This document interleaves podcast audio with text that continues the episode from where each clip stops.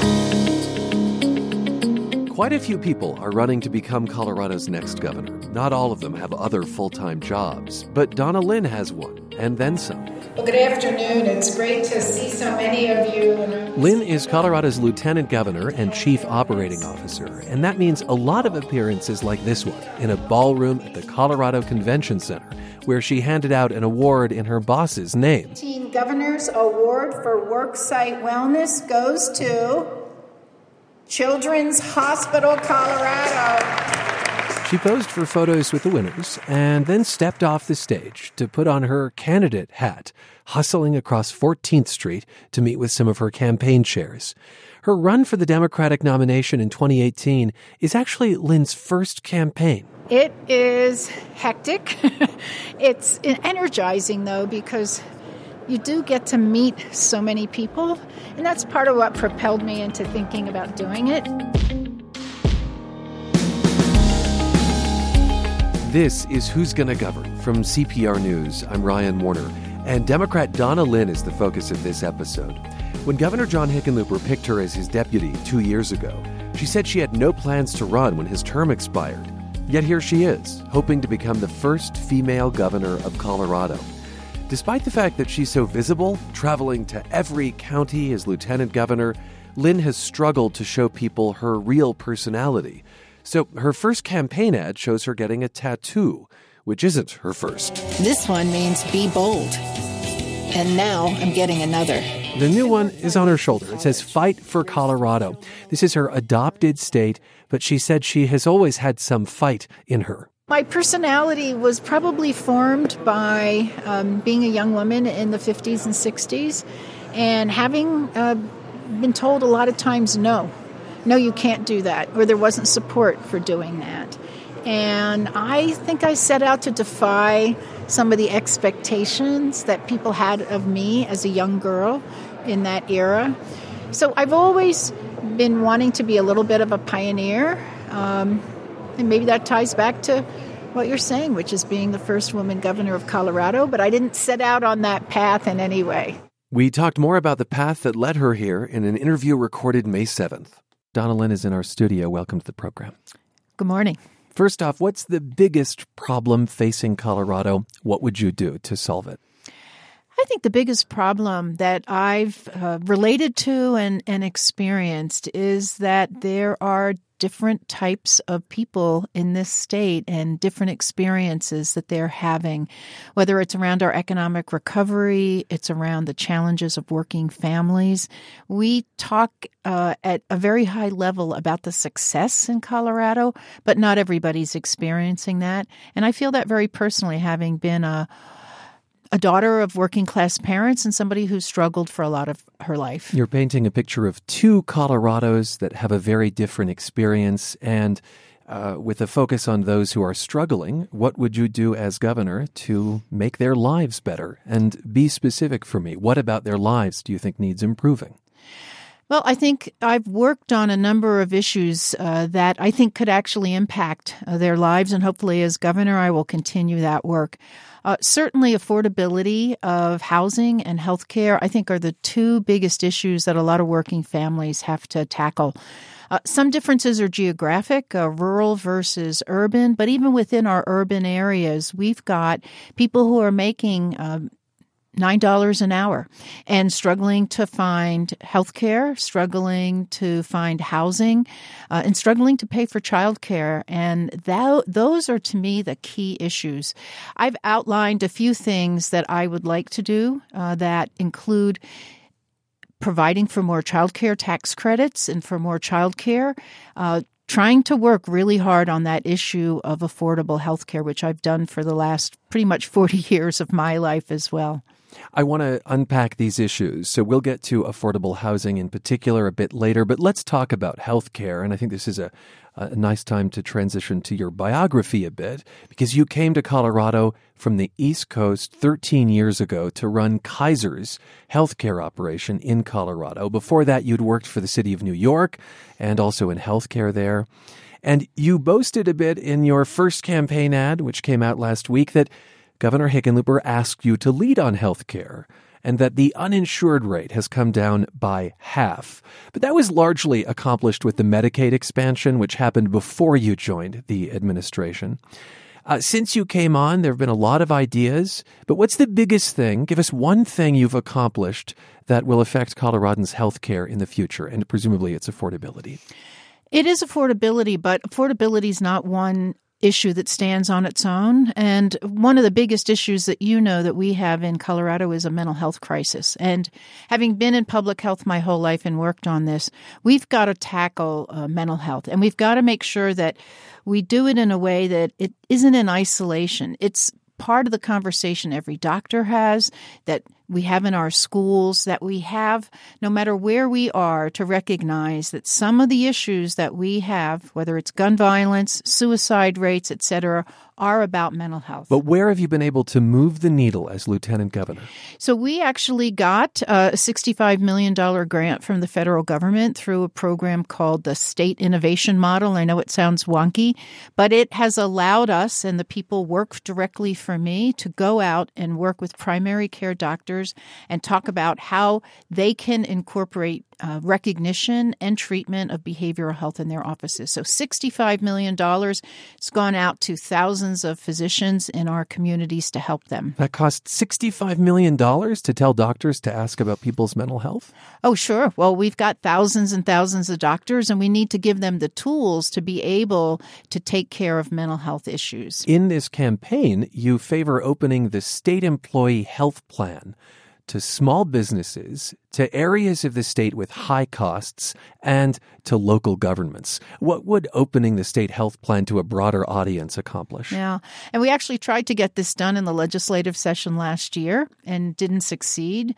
Uh, we had uh, some Republicans who supported us, but the committee process didn't allow it to move forward. So I would continue that work.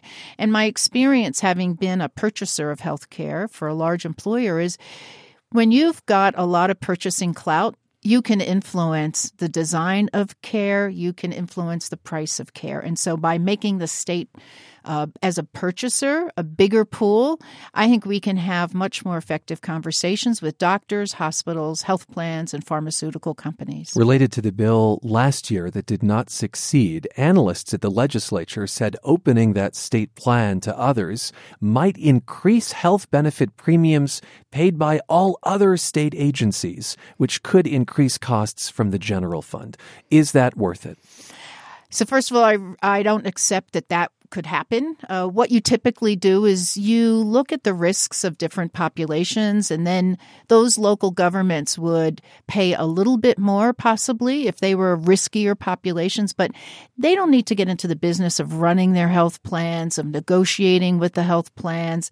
When the state has a large purchaser, is a large purchaser, it can do all that work for them and so take out some of the administrative expenses. You dispute that that would raise costs I absolutely. for the state. Absolutely. Okay. I want to talk about education. So there have obviously been teacher walkouts in Colorado. In Pueblo, as we speak, teachers and paraprofessionals are striking. The current governor said during the teacher protests last month that you and he would try to restore the $1 billion roughly shifted from education to the rest of the state budget during the recession. Do you support a tax increase to raise more money and close that gap? I think we've got to uh, ask the people about a tax increase. And so, you would um, favor going to voters w- what this election? I think I think it's premature this election. One of the things that uh, the governor and I did about a year ago was we issued an executive order and we built a stakeholder process. We've got Republicans, Democrats, teachers, principals, superintendents, business people, and we've been meeting for the last year to try to build some consensus around what do we want to look like as a state? What's our vision when it comes to education? Do you think that there needs to be more consensus built before you can go to the ballot? Absolutely. It's not there yet. I don't think this is a 2018 uh, issue. This is a 2019 issue once we build that consensus. And we're in the process of doing that right now. Now, on transportation, you do want to see a tax passed sooner than later. Uh, that, of course, requires voter approval in Colorado. As the legislative session winds down, I'll note it's not clear what the backup idea is. Republicans say the state can leverage money it already has to make a good dent in an estimated $9 billion backlog to repair uh, and build roads and bridges. What have you seen firsthand being at the highest level of state government that tells you there's just not enough money already available to make transportation improvements and that leads you to believe a tax increase is necessary? Well, the first thing is really simple. Um, our general fund doesn't pay for transportation, it comes from the gas tax. And I think, as most people know, the gas tax hasn't been increased in decades and our cars are more efficient. So we actually are shrinking the amount of money that's available for our roads and our bridges. So there's no question we need to increase the funding for transportation. And unlike the education conversation, the stakeholder work has been being done for years, and the there business is community consensus. is active in the transportation tax potentially. Absolutely. And metro mayors, as well as the business community and the legislature. Remember, this was Senate Bill 1, which implies a lot of uh, energy and consensus around the needs.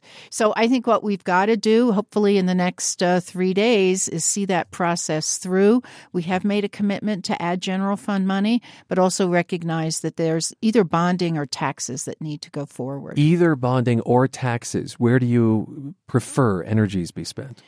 I think there is um, a, I, you know, the voters have the right to make this decision for us, and I prefer that the voters make that decision on the tax issue and we address it now. Bonding is just kicking the can down the road because we're going to have to pay for that anyway. Okay.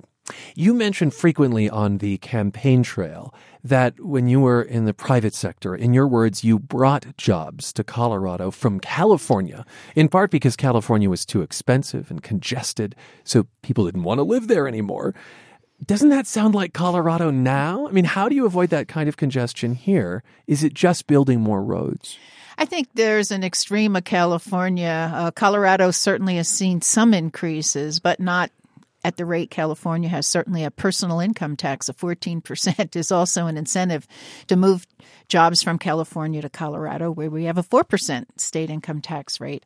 Um, one of the things that I think in my campaign and that I've observed is we need a planning process that talks about transportation with housing and with economic development. And we often don't do them. We, we, we take them in silos. And I know myself when I uh, lived on the East Coast, I had to make an economic decision about where I lived because I had a husband and two children living in a one bedroom apartment. The trade off was finding more affordable housing, but adding to my commute of an hour. Hmm. So, what would you plan to do about that? How do you avoid that kind of congestion? What does it look like under a Lynne administration? I think encouraging uh, people to live uh, close to where there's transit right now is one option. Uh, many, many cities use transit a lot more than we do here in Colorado. But we also have to work on affordable housing so that if you're making that kind of a trade off, you're, you're recognizing how important it is to maybe spend a little bit more on one versus the other. I'll say that you want to create a statewide uh, office, if you will, or or function in state government to address affordable housing and a $25 million fund that would go along with it. We've just talked about how hard it is to find money already for infrastructure, education. Where are you going to get the money to create a new bureaucracy like that, a new fund? Yeah, well, 25 million I don't think is a, a is a lot of money and quite frankly, the investment is going to pay off in in multiples for people who right now are in fact starting to leave Colorado and businesses that are starting to have conversations around where should they locate jobs. So it is a it is a small investment that we're going to make uh, around our housing fund. We are going to also focus as you say integrating economic development, housing and transportation with some things that we know about our population, which is it's getting older. And that has some big implications for our state budget as well. You are less ambitious than some of your Democratic opponents when it comes to a goal for renewable energy. Uh, whereas one of them has said he wants Colorado to be 100% renewable by 2040. You've said that's unrealistic, that the legislature would never go for it. And it just reminds me that for people who are having a hard time distinguishing between you and Governor Hickenlooper, that may come as a red flag. I mean, he's known not so affectionately among environmentalists as Governor Frackenlooper. What do you say to those voters who are worried that you'll continue a record they don't see as progressive on this? Well, I want to unpack a few of the questions that you have in those in that. One is um, I'm a doctorate in public health, and so I care deeply not only about public health issues, but as an outdoors person, also about our environment. I, I think what you'll find in this race, and hopefully voters uh, understand this, I'm not a politician. Therefore, I'm not going to make statements that I can't stand behind. I completely support the transition to 100% renewable or whatever it becomes, 97% renewable. I don't think it's responsible to pick an arbitrary date that's outside the term of the governor right? This governor will be a governor from 2019 to 2027. Yeah, but shouldn't governors be thinking about their legacy beyond when they leave office? Oh, absolutely. But where's the plan? And I think one of the things I'm finding as somebody who's devoted her life to public service, but not in a political frame, is that politicians say a lot of things to get elected. And that's not, that's just not the way that I am. I do think we have to have a plan, uh, much as I oversee now, to make sure that our air quality is better, that our drinking water is better. And we, as you know, uh, adhered to the Paris Climate Accords and made that announcement this past July.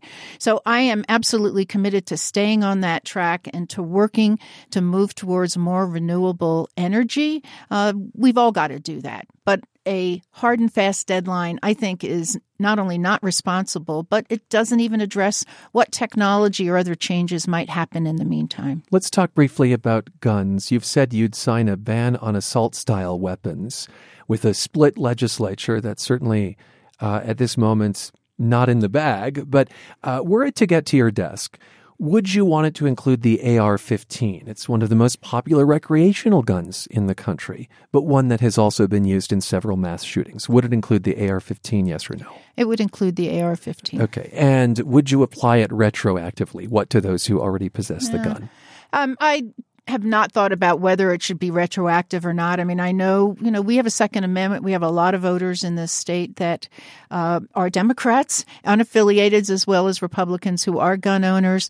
Uh, this is really a conversation to me, not about particular weapons. It's a conversation about what's an epidemic right now. We have an epidemic around gun violence that we need to address in more ways than just getting rid of weapons. But you can't say here today what you do about those already in possession of these guns you'd like to ban. Yeah, I don't. I don't think that I've really given that a whole lot of thought, and it's it's uh, you know, as as we've had the conversation in the legislature as well around the red flag laws, I know some people have said it's it's about property rights. It's not about property rights. It's about protecting people. I'm glad you brought up the red flag bill. This is the idea of creating a sort of gun restraining order for people who may be a harm to themselves or others. Its prospects do not look great heading into the state Senate. There had been some discussion in your administration, in the Hickenlooper administration, of perhaps passing an executive order if the legislature doesn't act. Is that going to move forward if it doesn't? You know, we'll, we will have those conversations. Obviously, putting something into law lives well beyond uh, this current governor, and it's always preferable to have something uh, codified that way. Uh, and that's where as you know, some of the most conservative states have, have moved as well. And again, it, to me, it gets back to we know that many of the incidents uh, in the past, whether it's been suicide or it's been about mass shootings, have been people who have had uh, multiple instances of people warning about their mental health. And we really need to tackle that issue. So I'm not hearing clarity yet on whether an executive order would happen. Well, it's not been decided. It hasn't been decided because we haven't heard the fate of the bill, and we obviously have to consider, you know, what legally is enforceable. Do you think there's a special session looming with issues like para transportation and red flag law? Pending I, here with, with, I think we are going to work as hard as we can over the next 3 days to make sure that we wrap up all of those issues in a man in a manner that's satisfactory. If you were governor right now, would you want to sign an executive order to make a red flag law happen? Only if it really had the same impact as the law itself. It I would want it to be enforceable and as I said to succeed going forward. You know, there are some who accuse the current governor of not using the bully pulpit enough, of not getting out in front of legislation and saying, This is what I want. Do you think that your leadership style would differ from John Hickenlooper's were you governor? You know, I think that um, I've got a long history in working with labor unions and negotiating labor contracts, working with Democrats, working with Republicans, and it's pretty complicated. And I think that, you know, you do run some risk when you get way far ahead of an issue, um, but I did that on healthcare last year, and I am proud of the work that we did, even though uh, we got stopped by the Republicans because we were doing the right thing. The House Republicans, I'm sorry, the House Democrats, uh, some of the Republicans in the Senate, to try to make sure healthcare was more affordable, more transparent, and offered to more people. And there are some key issues like healthcare and housing and education that I think a governor needs to be very aggressive on. More aggressive than the current one? I think so. We've talked a little bit okay. about how I might differ from uh, Governor Hickenlooper, but you never know until those shoes are on how hard it is to make some of the tough decisions that he's had to make. So you would make state history if you become governor because you'd be the first woman to do so in Colorado. And I want to ask about your approach to that. Uh, recently, you got a tattoo on your shoulder. Uh, this is for a TV ad, and the tattoo says "Fight for Colorado." And uh, you told the Denver Post you picked that language because that's what a strong governor needs to do. I wonder, do you feel you have to prove your toughness somehow? I think my toughness speaks for itself. I am a single mother for 26 years. I worked my way through college. I'm a product of the public school system. Didn't have a lot of advantages that many other people had, and I really relate to average working Coloradans. Um, I've survived in some very difficult environments, both in the public sector and in the private sector, and had leadership roles that uh, where I was often the only woman, or maybe one of two women in the room. Uh, so. I don't think I have to prove anything. I, I happen to like challenges, whether it's climbing all the 14ers or uh, jumping out of an airplane. What was the tattoo about for you? It was a about demonstrating. And i think you you when you have a tattoo and i know they're controversial to some people you do sort of think about it. You see it every day and it's part of your mantra. And this is my adopted state but i love it passionately and it's given me a lot and i want to give back to it. Thanks for being with us. Welcome. Thank you. Lieutenant Governor Donna Lynne is running for the Democratic nomination for governor. We spoke May 7th. Next time on Who's Gonna Govern, Republican Greg Lopez, the only Hispanic candidate in the race. He landed on the ballot after energizing the party faithful at the state GOP assembly.